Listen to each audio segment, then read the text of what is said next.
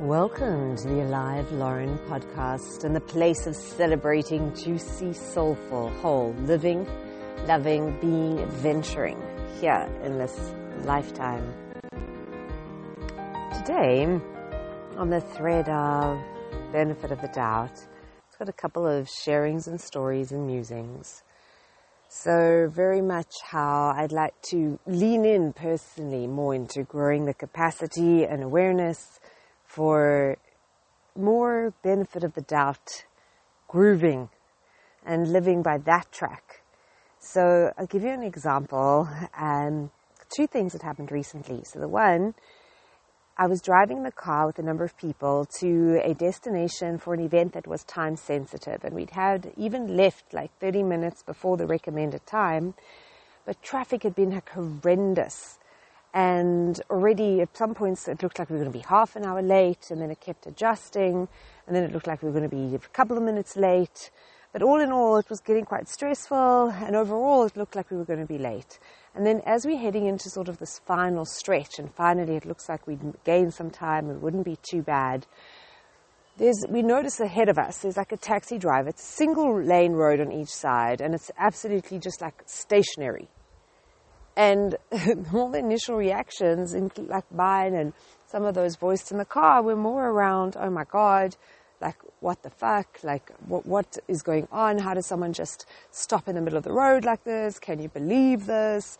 It was more all along like a judgmental, annoyed, irritating, frustrated.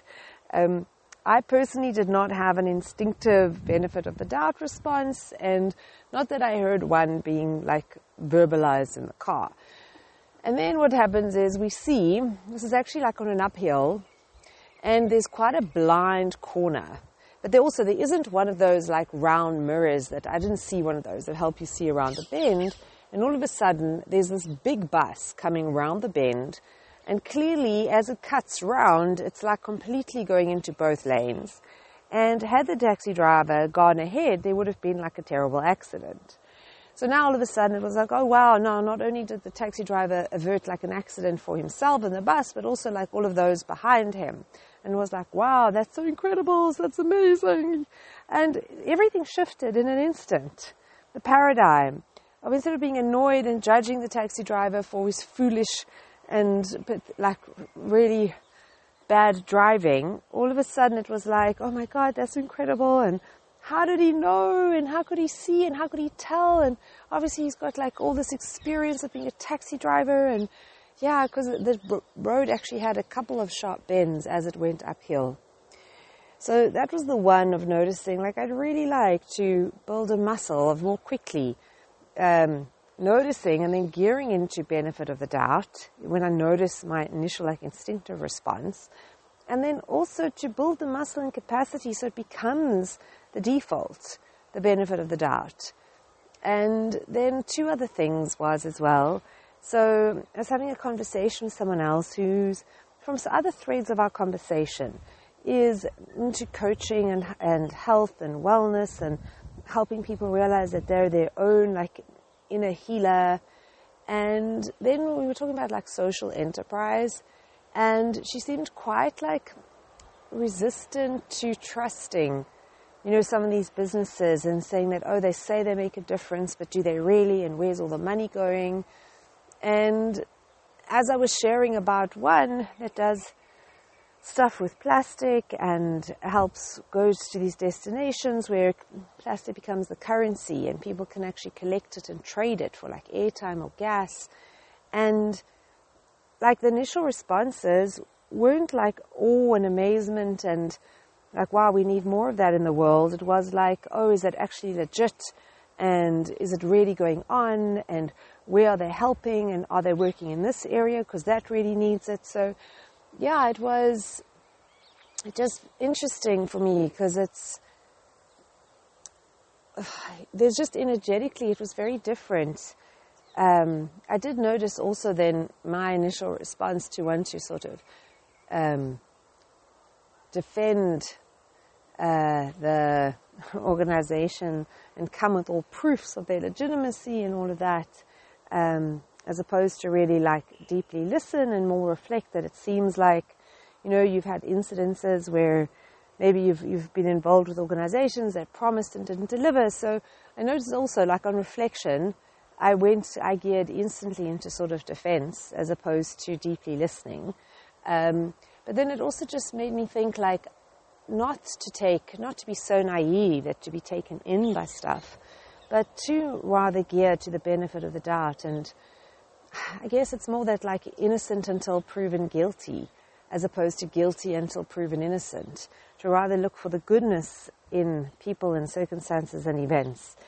And I remember another short story where, like, there was somebody, it was a true story or more like just a parable, but um, there was somebody that would go around, like, um, pretending to have some sick child that they were raising money for, like in an area or neighborhood, like in a parking lot, and would go up to people in like desperation with this really tragic story of a child that was in hospital and they needed money and asking for some sort of cash donation. And there was somebody who new to that area, didn't know any of this, and was approached and was so moved that perhaps, you know, gave over like a certain amount, whether it was $50 or $100. And then someone who'd seen all of this then came up to the person afterwards and said, you know, um, I'm sorry to break this news to you, but the person who approached you, they're actually, um, they're a bit of a con artist and that's what they, they hang out in this area and they have this really like sob story of the child who's so desperately ill and really appealing and pulling on people's heartstrings to get money. But they're actually, it's all just an ulterior motive and it's all just a whole big con. And this person's initial instinctive response was, oh my God, wow, like, thank God, you mean there isn't a sick child? And that it was so beautiful when I heard the story for me was that yes, the person had been taken in, and yes, they gave away money that was for a cause that was totally not real or conned, or but the initial response wasn't this like, oh my god, I got conned, and that person should be stopped, and that's so terrible. But the initial response was this huge, like, immense relief and like such gratitude for the fact that there actually wasn't a sick child.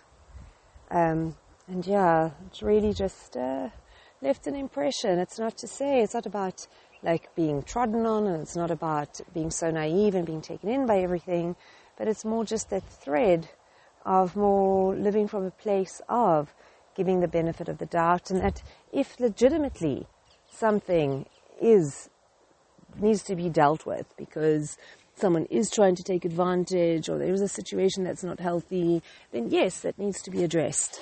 Um, but rather like for me the idea of living from a place of more benefit of the doubt um, as opposed to instinctively going to that place of judgment and worst case scenario before all the facts are in.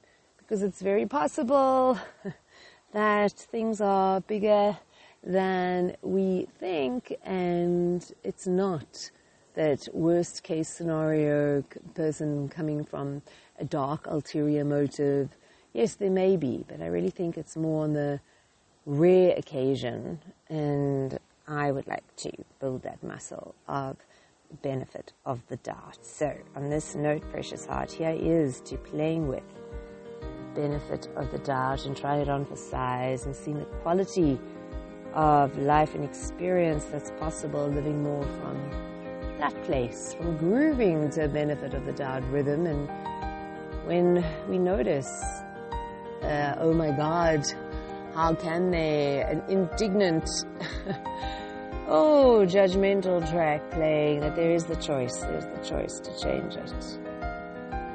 So, happy adventuring. Mm. Until we meet again.